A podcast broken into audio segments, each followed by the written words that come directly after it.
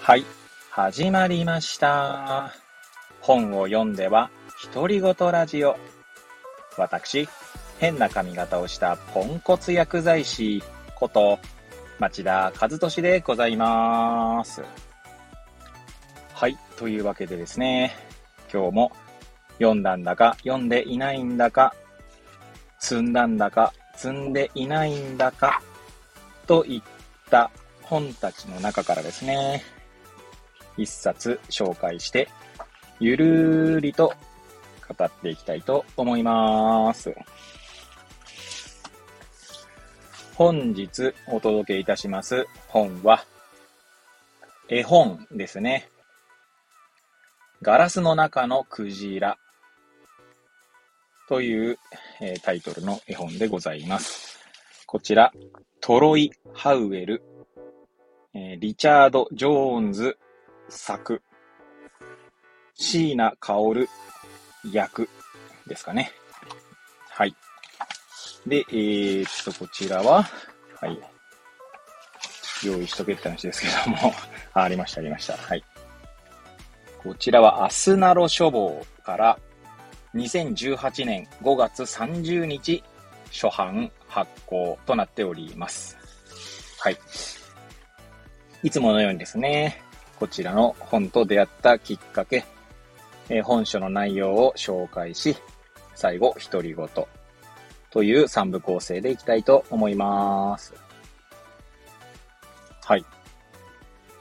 で、まあ、毎度毎度でですね 大変恐縮なんですけれども、まあ、きっかけはですね、まあ、こちら、えー、まあ、釜石市立図書館で借りてきた絵本ですので、えー、まあ、タイトルですね。タイトルと、まあ、翻訳された絵本であるという、まあ、その2点から、えー、短い時間の中で、図書館にいる短い時間の中で選んだと。選んだというかですね、まあ、手に取ったって感じですよね。はい。特に何かこう、まあ、ほんと直感ですね。インスピレーションでございます。はい。ちなみに皆さんはこのガラスの中のクジラというですね、タイトルから何を、どんなお話だろうと想像しますか？まあ私自身はですね、手に取った時は特にこう、なんこうどんなお話だろうと思ったけど、まあそれだけですよね 特に具体的にこんな話なんじゃないかとか、そういうのはないんですけれども、はい。まあいつものように直感的に選びました。はい。では、まあ内容ですね。内容紹介に行きたいと思うんですけども、こちら、帯が、まあ、ついていたんだかいないんだかわかりませんが、帯は保管されておりませんので、えー、っとですね、こちらは、どうしましょうね。カバーの内側にですね、えー、なんだ、まあ、本書のリード文にあたるような文章というんでしょうかね。まあ、そんな文章がありますので、そちらを、えー、読み上げたいと思います。飛んでごらん。勇気を出して。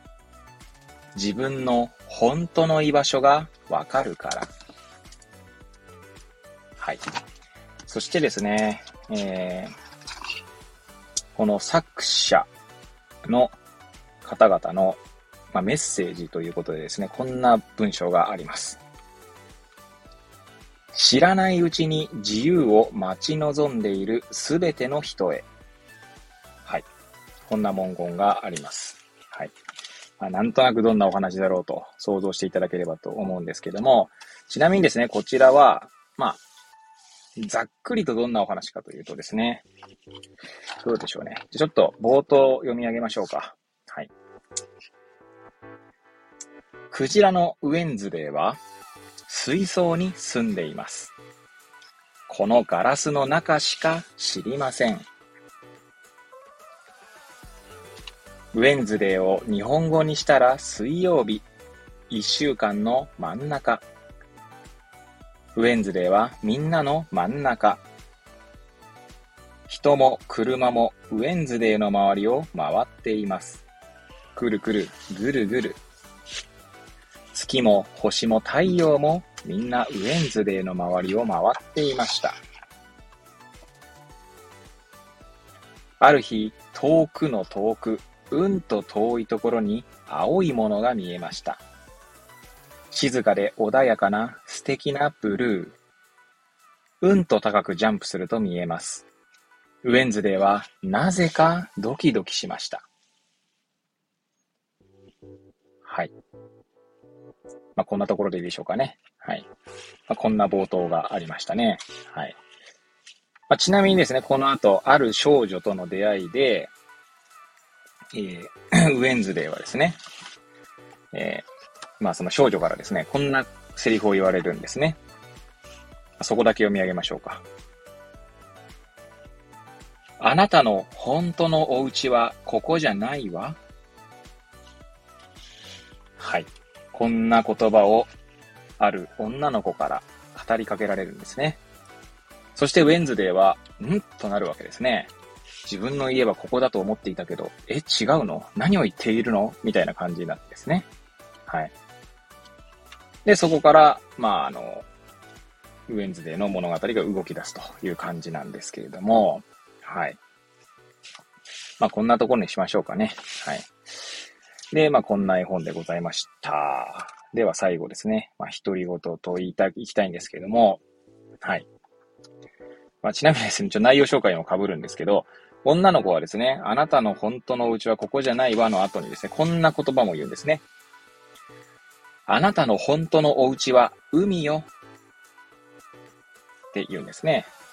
でもですね、ウェンズデーは海を知らないわけですね。え、海って何？みたいな感じになるわけです。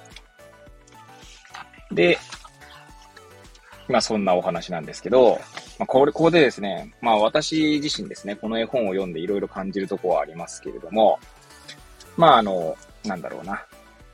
これに関してはですね、ノートの方にも書いてはいるんですけれども、まあ、なのでそちらももしご興味おありの方はえー、見ていただければと思いますが、改めてですね、もう一回読んでみると、最初冒頭ね、読み上げましたけど、そこで思ったのは、結局ウェンズデーはですね、水槽の中からしか、まあ、世界を見ていないんですね。なのでそうすると、ウェンズデーの周りを世界が回っていると。まあ、要はあの、地動説と天動説みたいなので言うと、地動説だと思っているみたいな感じですよね。だけれども、うんと、その、女の子との出会いによってですね、別の世界を知るんですよね。で、まあその知る前に、まあ高くジャンプした時に、なぜか心がドキドキしたブルーですね。まあそれが海なんですけれども、まあ、その出会いが、えー、ウェンズデーのその心の変化をこう呼び覚ましていくわけですね。なので、まあおそらくですね、ウェンズデーは、そのブルーと出会うまで、ブルーっていう海の青ですね。あるいは、この女の子と出会うまでは、まあ、この水槽の中の世界でですね、まあ、不満は特になかったんじゃないかなと思いますよね。ここで満足していた。でも、新しい世界からの視点を得ることでですね、まあ、その自由を欲している自分に気がついたという感じなんだと思いますね。はい。なので、やはりこう、他者からの視点というか、そういうものも大切だなと改めてね、感じさせてくれました。まあ、個人的にはですね、まあ、今の世の中ど、まあ、今の世の中っていうふうに大きく振ってしまうとあれなんですが、まあ、その他者からの引力が強すぎるのかなって思っていた節があったんですね。節というか私の中でですよ。はい。まあ、情報が多すぎてですね、情報に振り回されてしまいがちな世の中かなと思っていたんですけれども、まあ、やはりそういうですね、その他者からの、他者からというか、自分以外の世界と、まあ、どうリンクするかっていうことも、まあ、やはり大切だなと、まあ、感じさせてくれましたね。はい。なんでそのバランスなんでしょうね。自分が、自分も大切にしながら、その世界も大切にしていくっていう、そのバランスの取り方がまあ難しいなと思い、思ったりもしましたね。はい。